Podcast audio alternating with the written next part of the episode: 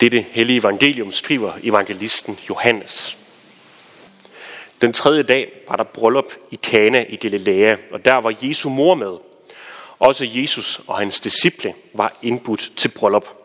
Men vinen slap op, og Jesu mor sagde til dem, de har ikke mere vin. Jesus sagde til hende, hvad vil du mig, kvinde? Min time er endnu ikke kommet. Hans mor sagde til tjenerne, gør hvad som helst han siger til jer. Der var der seks vandkar af sten. De stod der efter jødernes regler for renselse og rummede hver to til tre spande. Jesus sagde til dem, fyld karne med vand. Og de fyldte dem helt op, og han sagde til dem, øs nu op og bær det hen til skafferen. Det gjorde de så, men da skafferen havde smagt på vandet, der var blevet til vin, han vidste ikke, hvor den kom fra, men det vidste de tjenere, som havde øst vandet op. Der kaldte han på brudgommen og sagde til ham, man sætter ellers den gode vin frem først, og når folket så har drukket godt, så den ringer. Du har gemt den gode vin til sidst. Det, det gjorde Jesus i Kana i Galilea som begyndelsen på sine tegn og åbenbar sin herlighed, og hans disciple troede på ham. Sådan lyder Herrens ord. Amen.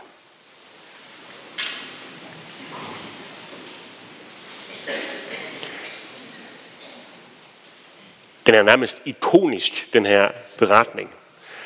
Det er i hvert fald de fleste, tror jeg, vil umiddelbart godt kunne genkende, hvad der snakkes om, hvis man siger, vand bliver til vin. Så det her det er sådan en rigtig Jesus-fortælling. Og den giver rigtig god mening, at det netop er nu, vi skal høre den. Vi lige fra jul for ikke sådan forfærdelig lang tid siden, og nu i den her periode frem mod fastelavn, der istemmer vi englenes sang på marken den nat i Bethlehem, ære være Gud i det højeste. Med andre ord, her i kirkens kalender, der er vi i gang med at beundre Jesus. Vi får lov til at se, hvem han er. Og med den tekst, vi lige har hørt om brylluppet i Kana, med den i mente, der er det virkelig noget et syn, vi får lov til at se. For der er meget mere til det her under, end bare sådan et luksus under. Altså, der er et brudepar, der er lidt uheldige, de løber tør for vin. Hovsa, Jesus han skaber så mellem 5 og 700 liter vin ud af vand, og så er de ligesom reddet.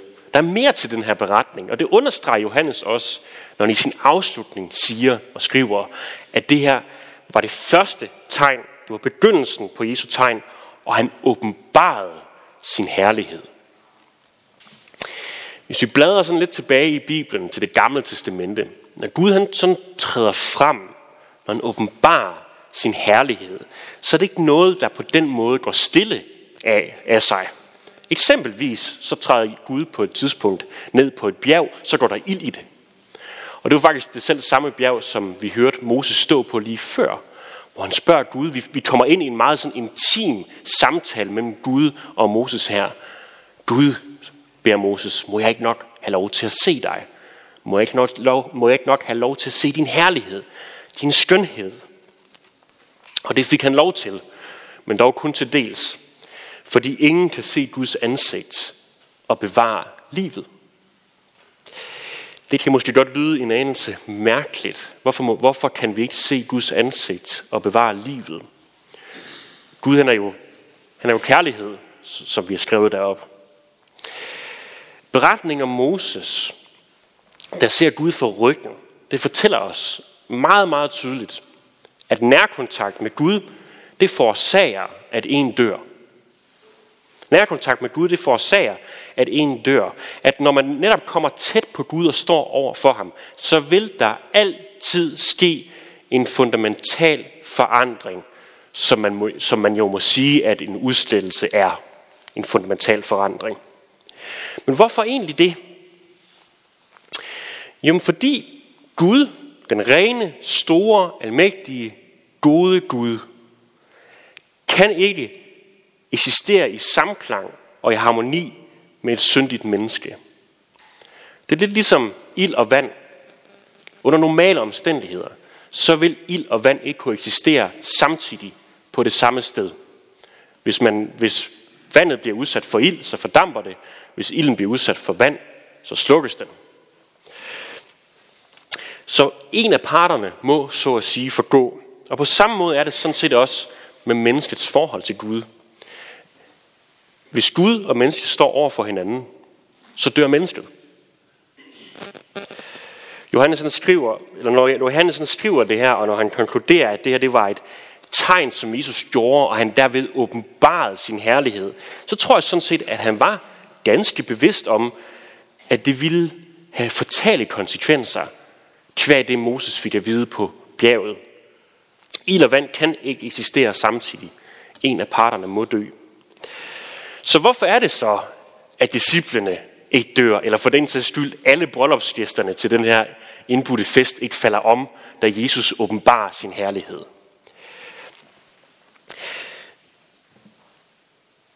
Det var meget tydeligt. Gud var meget tydelig over for Moses. Ingen kan se min herlighed. Ingen kan se mit ansigt og bevare livet. Er der ligesom er der en modsætning her, eller har Gud på en eller anden måde ændret holdning, om man så må sige? Jeg tror egentlig ikke, vi behøver sådan at forundre os ret meget over det der med, at vi ikke kan se Gud, at vi kun kan se Gud for ryggen som Moses. Fordi det, som den her beretning også handler om, den vi hørte, den handler sådan set om afstand. Der er afstand mellem mennesker og Gud. Vi kan ikke se Gud i øjnene. Og helt ærligt, er det ikke også netop nogle gange vores erfaring? At netop der, hvor vi synes, vi har allermest behov for Gud, at han griber ind. Der, hvor vi har bedt den samme bøn 10.000 gange, der er det som om, at det eneste, vi sådan kan skimte i det fjerne, det er Gud, der vender ryggen til. Det er sådan den ene side af det. Den anden side, hvis nu vi tænker os også rigtig godt efter, er det så også til at forstå det der med, at hvis vi kommer for tæt på Gud, så går vi under. Der står et sted i Bibelen, at om Gud, at Gud er den, der ser. For mig er det meget trøsterige ord. Det er godt at vide, at Gud ser mig. Men, men hvis nu jeg tænker sådan rigtig godt efter, er jeg så i virkeligheden sådan interesseret i det, at Gud skal se mig. Alt hvad der er, sådan, er gemt herinde under, at Gud skal se det. Konfirmanderne og også præster, vi var nede i varmestuen her i løbet af den forgangne uge for at øh, høre og se lidt om kirkens korsærs arbejde blandt hjemløse og udsatte. Og det skulle vi blandt andet for at understrege, at, at i det her samfund, hvor der måske ikke er så meget plads til den hjemløse og den udsatte, der er plads i kirken. Man kunne ikke lade være med at tænke på, da vi var dernede, hvis nu mit liv sådan blev, hvis, hvis, hvis mit liv blev vrang ud Ja, også for jer, for, også, det gælder også jer, hvis vores liv sådan på en eller anden måde blev vendt vrang ud på det, og man fik, og man fik lov til at se, hvad der bor på indersiden, så tror jeg egentlig, at mange af de udsatte, det sådan åndlettede op og tænkte, okay, det er ikke kun os, der kæmper med de her ting. De der pæne mennesker, der kommer i Sankt Michaelis kirke, de er lidt ligesom vi selv er. Vi agerer nok på forskellige måder. Der er afkrog i vores liv, som jeg i hvert fald håber på aldrig bliver afsløret eller i hvert fald ufrivilligt bliver afsløret i, hvad det er, jeg gør, og hvem det er, jeg er. Det kan være svært nok og slemt nok at indrømme vores svagheder over for andre mennesker. Men det med at blive afsløret i det, det er langt værre. Og det er jo kun over for mennesker. Hvor mange gange mere ubehageligt må det så ikke være at blive afsløret og gennemskuet af den almægtige, evige og store Gud.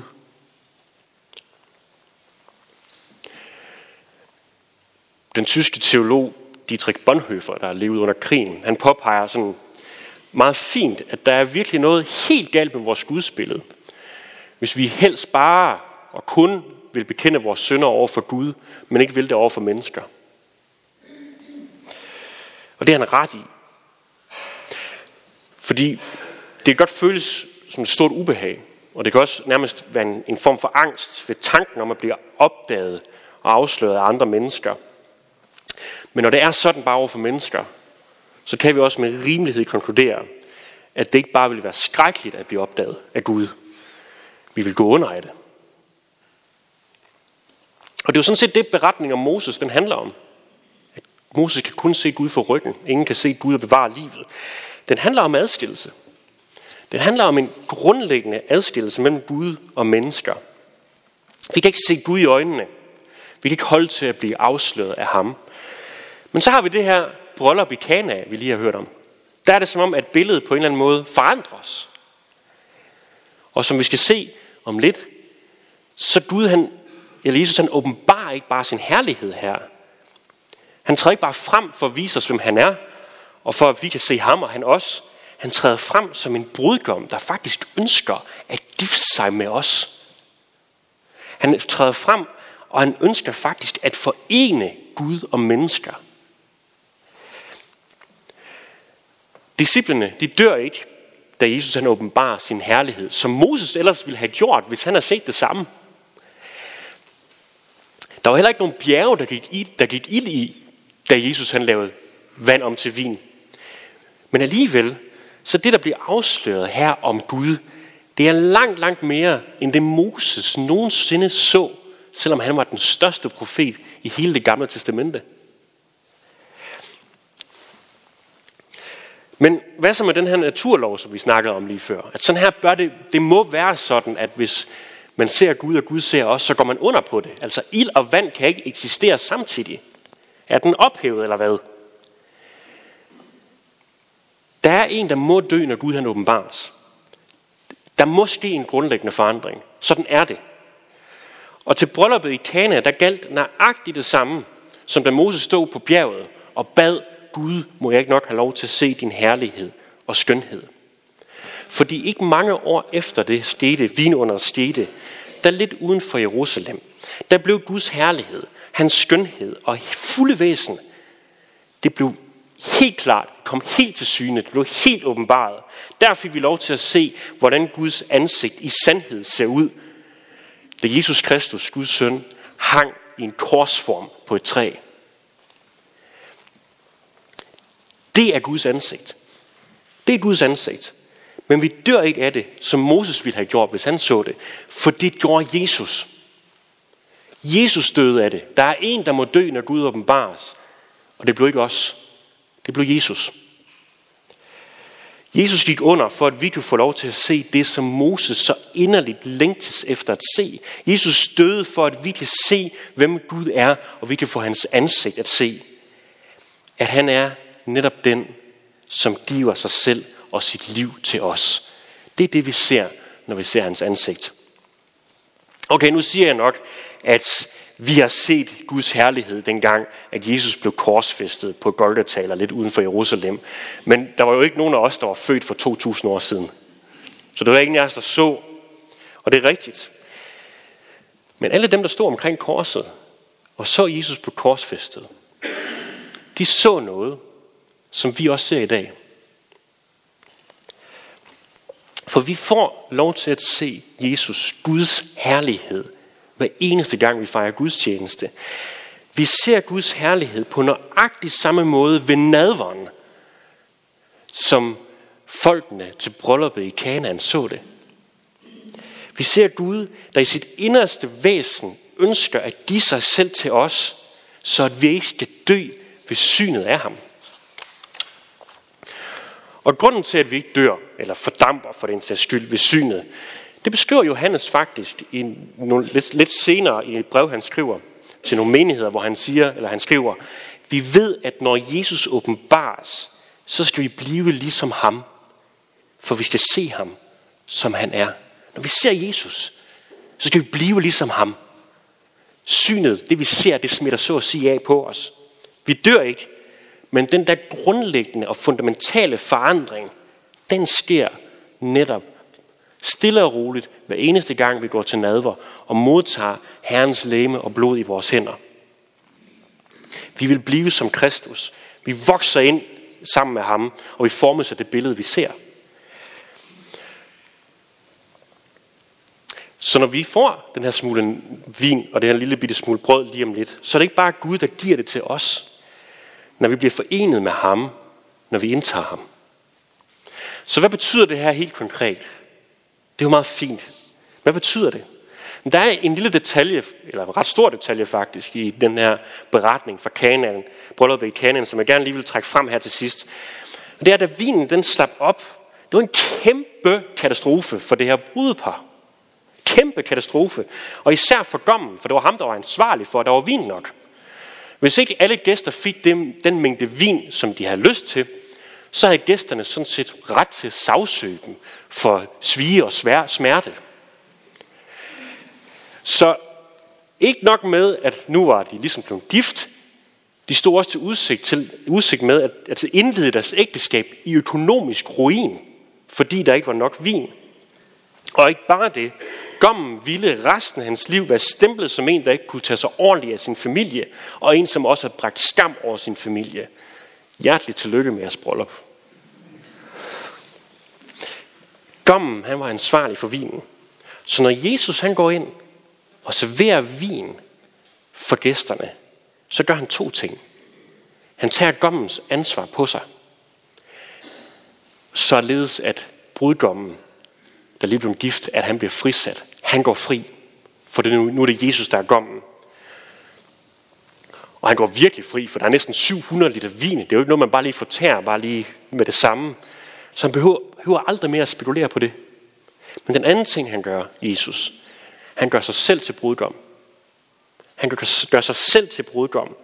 Jesus han er nemlig den ultimative og sande brudgom, der kom til jorden for at overvinde den afgrund af afstand mellem Gud og os. I det han på korset, i det han i dåben, og det i han i nadvåren, så at sige, gifter sig med os, så vi bliver et. Så derfor, mange af os, vi kan synes, at hvis det, der lever på indersiden af os, det kommer ud i lys lue, at det vil være katastrofalt. Mange ting, vi gør, mange ting, vi er, det vil være katastrofalt at blive afsløret i. Den katastrofe, den ramte Jesus. Den katastrofe, det vil være, at vi bliver afsløret, den ramte Jesus, så vi går fri. Han tager det fulde ansvar på sig, som den, gom, den brudgom han er. Han har taget det fulde ansvar. Han har taget det fulde konsekvenser for alt, hvad der er i vores liv. Jesus har gjort sig selv til brudgom, så vi kan gå fri, fordi han vil giftes med os. Med alt det, som også er på indersiden af vores liv. Der er intet af det grimme i os, som vil kunne adskille os fra ham. Så det, der på en eller anden måde var på vej mod en katastrofe, hver gang vi nærmer os Gud for at se ham, de bliver vendt om og bliver til et bryllup.